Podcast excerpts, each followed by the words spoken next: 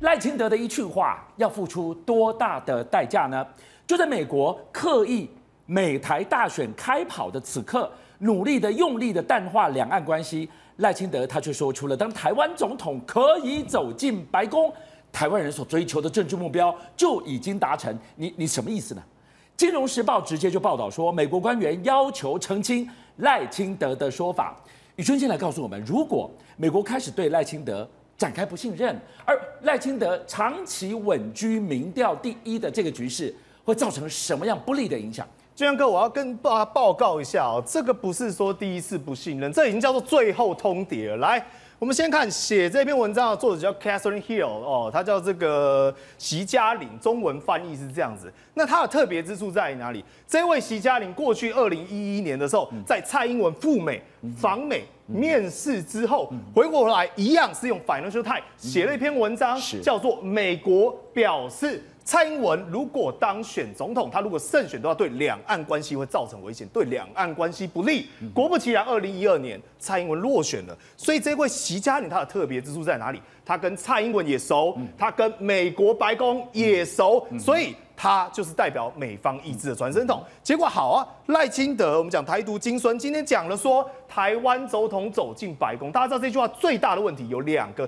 第一个，你说台湾总统，光是这句话就会挑起美国的民长神经，因为你不是 R O C， 你不是中华民国，你现在是台湾。好，再第二个。走入白宫，明显违反了所谓从台湾关系法到台湾旅游法，根本中美三公报就是没有这一条嘛。因为基于一中政策的原则，美国不可能让台湾的总统、让中华民国总统走进白宫。所以各位看，今天反动新闻台同样是一位这位席嘉玲说，国务院哦直接指明说要求澄清说。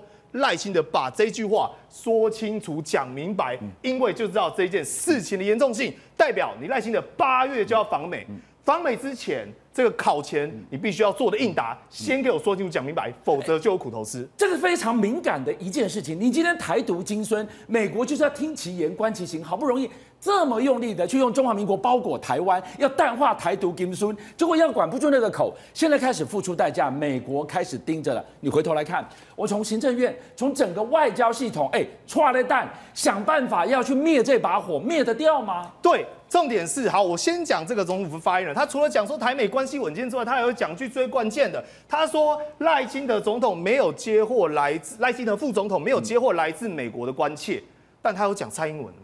没有，他没有提到总统蔡英文知不知道？没有，我刚刚是不是才提到了？席嘉玲跟总统蔡英文是很熟的，所以显然这件事情有人讲嘛，说搞不好不止美方，搞不好连蔡英文也早就知情这件事情，嗯、早就知道美国的关切，特别说好，你就来修理一下赖清德，为什么？因为因归赖水，因归赖水，你赖清德今天怎么可以不听话，嗯、玩一出什么中南海白宫，什么台湾总统要走进去，哦、你脱离我的轨道了嘛，所以你要按照我的轨道走，所以来你看。吴钊燮也只讲，美国官员没有这种关切，完全不改他严正的驳斥。嗯嗯、但我就讲，这为什么不是赖清德的第一次，而是他的最后通牒？因为过去在一月的时候，那个时候发生什么事情？过去一月的时候，曾经 Financial Times 就已经曾经发文跟赖清德讲了，说你这个务实台独工作者。嗯会让美方很担忧，显然对于他们对于他的意识形态跟立场非常不确定嘛。但你说赖清德有没有做改善？赖清德有想要表现，所以他才特别在十二个投书《华尔街日报》那个时候讲了四大支柱，这就回应我们刚才讲的。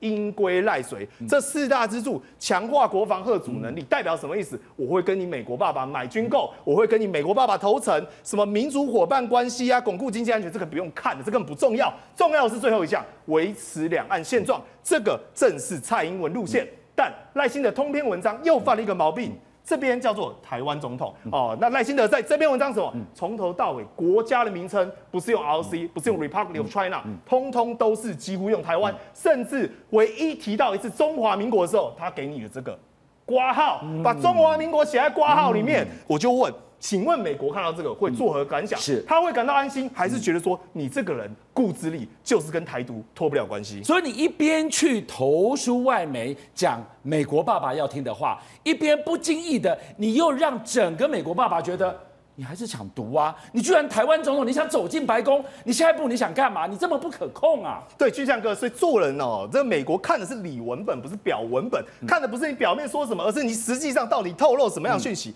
好，那我就讲。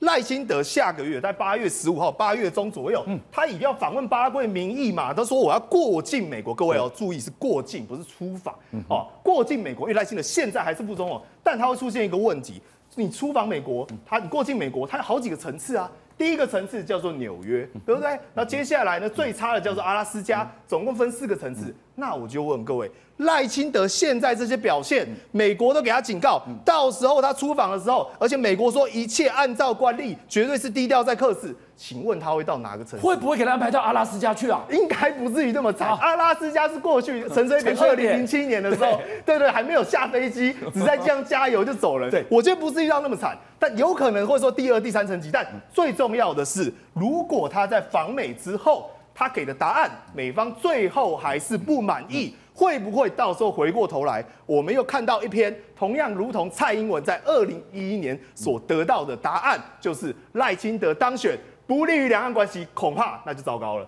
所以你看到了，现在赖清德正为失言，正为一句话在付出代价。柯 P 也是啊，七六的民调摔成这个样子，侯友宜呢？整合正在路上了。对，所以现在你回顾到侯友宜哦，他们两个的问题点不一样。赖清德是叫做外患，什么意思？他在国际关系、他两岸关系搞不定，但侯友宜的叫内忧。但到底现在谁解决比较好？我们就来看昨天侯友宜台中造市场，大家讲说汉子跟燕子终于同台了嘛，嗯、对不对？而且卢秀燕不是一般的挺哦，除了现场大家讲到知道很多民意代表，包括江启臣啊、严宽恒等等，台中重量级的红黑派庄脚都有到现场去力挺。再来第二点，侯友宜、卢秀燕直接讲了，民调根本不靠谱，所以他这是什么意思？代表即便你侯友宜现在外界都不看好，我还是站在你的背后，当你的马库替你力挺嘛。你看连老公都不看好，卢秀燕在讲自己啦，所以他代表什么？现在这个时间点要讲结束还太早了。为什么？现在棒球比赛才三局下半而已，所以显然还有六局要打，叫大家不要灰心丧志。而金溥聪呢，金溥聪则是也解决自己的问题。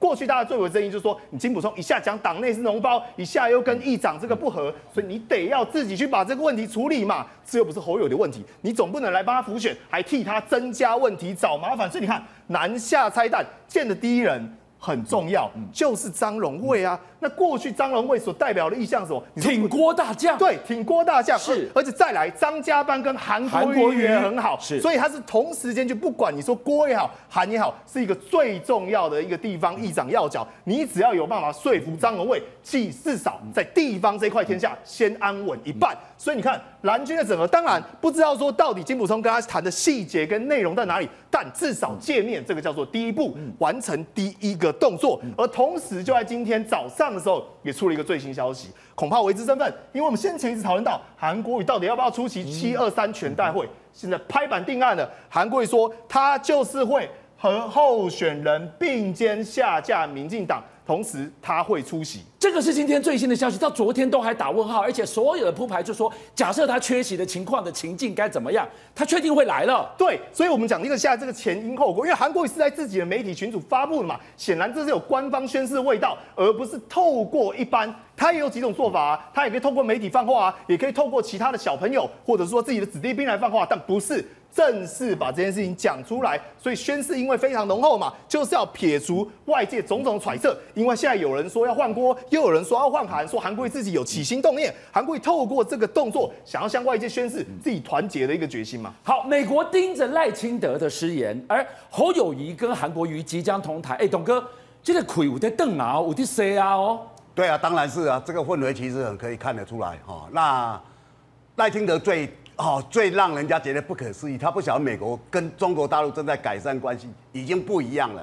可是他到独派的场合还要去讲独派爱听的话，那这个为什么呢？因为他前阵子他背弃他的台独，背弃他的反核，这民进党两张神主牌，所以你可以看到这个人多么的不灵光啊。接下来，哦，美国的雷蒙多商务部长要去了，现在目前在中国大陆是凯瑞，哦，气候特使才走的是叶伦。对不对？财财政部长，然后前面的布林肯，你就可以看到美国想改善关系，你还不晓得，你还去告诉你的支持者说，你这张票要投白宫还是要投中南海？你头壳坏去。博弈，你怎么来看这一局？我们先讨论一下民进党好了。赖清德之前说过，这次选举是以民主跟独裁为主轴，当时我听到我已经觉得很可笑。台湾是自由民主的国家，不管谁当选，台湾都绝对不可能成为独裁的政府，这没什么好说的。但是赖清德当时却把这个拿为当做主轴，而到了现在更荒谬的是，我个人在猜啦，可能是因为赖清德认为他的选情告急啊，所以现在直接啊将明年总统大选定调为白宫跟中南海的选择。这个老实讲，对我们外人看起来，赖清德民党就是赤裸裸、硬生生的要把明年的总统大选跟对岸挂钩在一起，因为赖清德。绿营他们不抹黑、不抹红、不讲抗中保台，他们不会选举啊，所以再怎么样一定要跟对岸挂在一起，他们才有利润的基础，能够来骗选票，能够来洗脑那些选民。但问题是，现在绿营的状况不只是跟对岸的关系很糟，我个人认为跟美国的关系也出现很大的状况，尤其是赖清德的出现。大家先不要讲赖清德，大家都知道他是务实的台独工作者，甚至是他的副手萧美琴。很有可能也会被对岸拿到很大的质疑，为什么？因为萧美琴是被认为是务实的，不，你看顽固的台独分子啊。所以假设如果民党派出了正副总统的候选人搭档，一个是务实的台独主义者，一个是顽固的台独分子，你告诉我对岸会怎么想？两岸的关系会如何的继续冷冻下去？美国当然会担心嘛。所以这回《金融时报》讲的关于美方关切赖清德进白宫言论这个新闻，虽然我们的外交部严正否认说啊没有这个事情，但是。非常蹊跷哦，因为据新闻报道，我们讲一下。据新闻报道，美国官员的回复是，他们说白宫未曾与赖清德团队就此言论接触，但其他的单位有没有？他们不愿证实，这什么意思？嗯、其他有没有？我不证实，我没有啦。但是其他部门有没有不知道？是这种暧昧的态度，包括了这种让民众不安的气息，让美方不安的气息，到底美国有没有依赖论？我相信民众心中都有一把尺。好，万哲怎么看？哎、欸，饭可以乱吃，但话不能乱讲哦。除了赖清德之外呢，可以看到他下面的小鸡呢，话也在乱讲话。我给大家看一个案例哦，这是最近两天炒得非常热的这个子瑜里长哦。现在民进党的要选立委的，也要趁这个子瑜哦，还甚至乱讲话哦，拿说哎、欸，他跑去交男朋友啦，干嘛什么之类的，似乎想要做对比说他。